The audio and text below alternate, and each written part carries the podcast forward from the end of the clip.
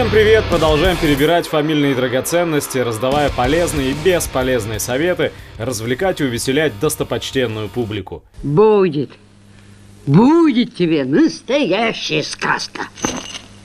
А страшная? Других не знаем.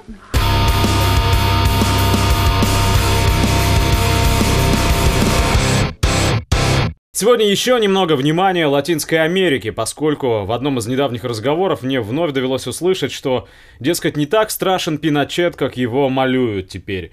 Учитывая влюбленность в последнего, как наших либералов, так и наших националистов, учитывая то, что сегодня происходит в Бразилии, в Аргентине и других странах региона, подобные рассуждения оставлять без внимания нельзя никак. Кстати, когда правил Пиночет?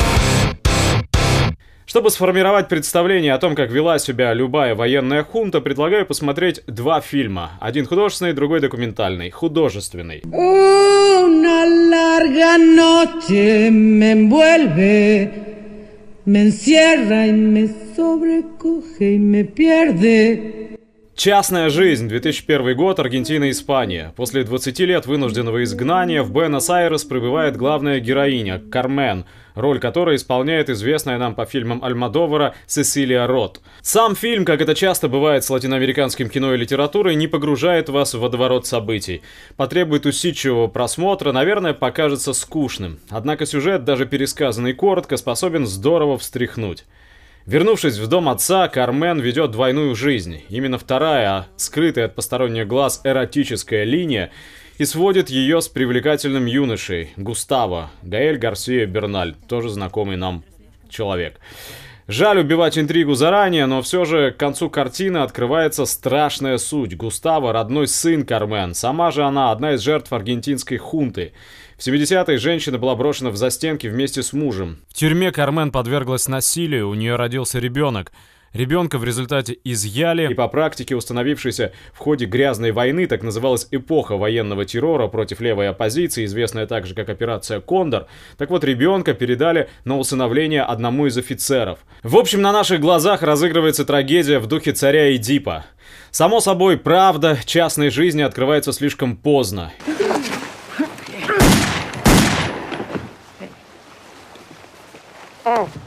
Густаво, вдруг осознавший, что заботливый и благообразный его отец вовсе не родной отец, а напротив, возможный мучитель матери, который Густаво никогда в жизни не видел, убивает старика.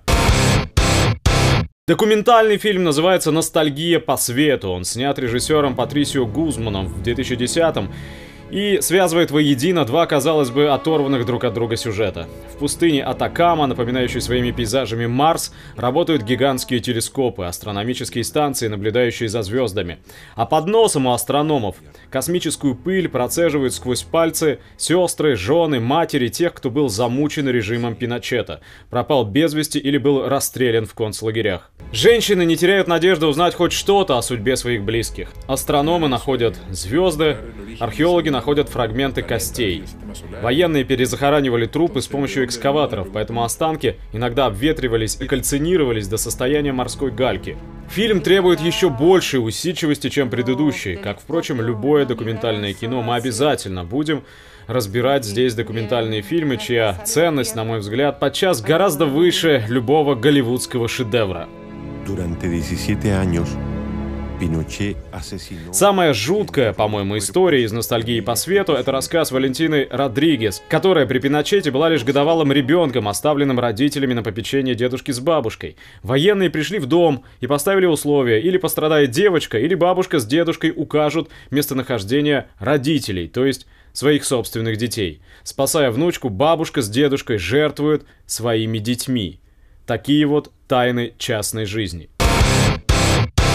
Продолжим здесь тему, связанную с пылающим континентом, и обратимся к биографии Фиделя Кастро, рассказанной им в серии интервью Игнасио Рамона, главреду французской «Лимон». Книжка увесистая, так что вы опять будете в меня плеваться, но очень интересная. Из нее становится ясно, как ребенок из состоятельной семьи, воспитанник иезуитского колледжа, может вырасти в революционера, бородатого Робин Гуда, защитника угнетенных и обездоленных. Интересных, неизвестных подробностей в этой книге очень много. Например, как Кастро стал бунтарем, стычка с надзирателем колледжа, религиозным, праведным человеком. Он спрашивает меня, что там у вас произошло с таким-то мальчишкой. Я было начал, дело в том, что...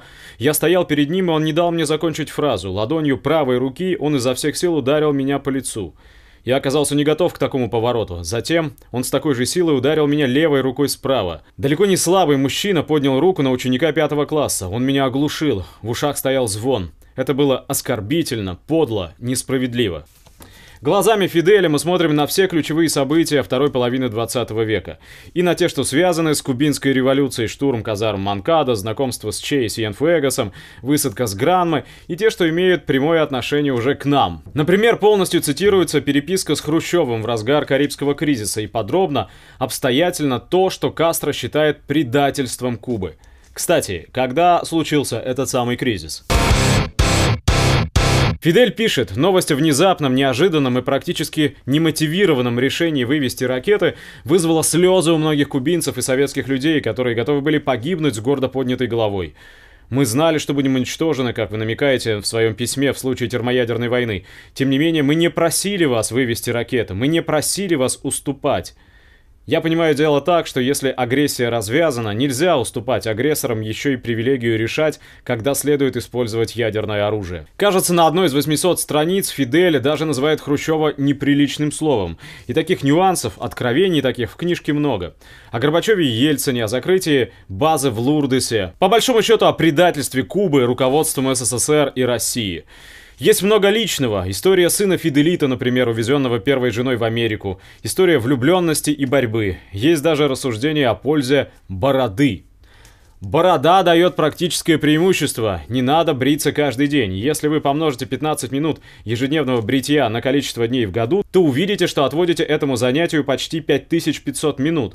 А поскольку 8-часовой рабочий день равняется 480 минутам, это означает, что отказавшись от бритья, вы выигрываете больше 10 дней в году, которые можете посвятить работе, чтению, спорту, чему угодно. Так что, дамы и господа, отращиваем бороды и посвящаем высвободившееся время чтению. Ну а в заключительном разделе одна из немногих песен Боба Марли, написанная не в стиле регги и ставшая одной из самых знаменитых его песен.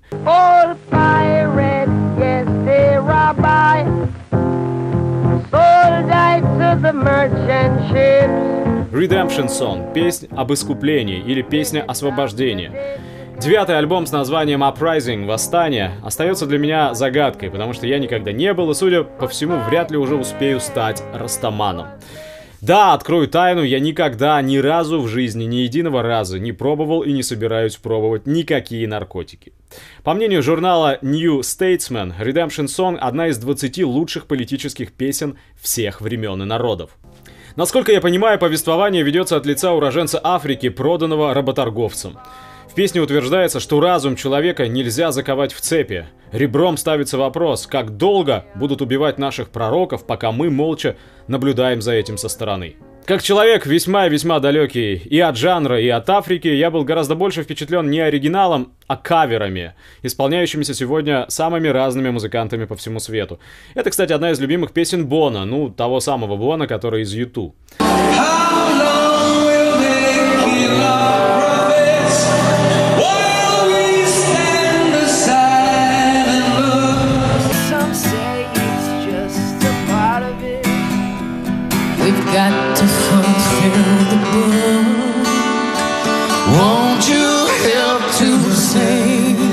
Однако, по-моему, самая трогательная версия вот эта. Дуэт ныне покойного лидера Soundgarden Криса Корнелла с его дочерью Тони.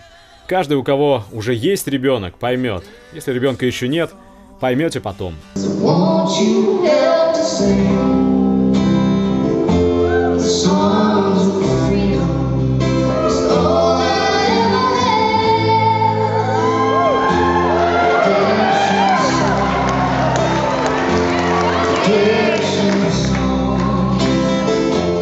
что же, на этом все. Через неделю продолжим.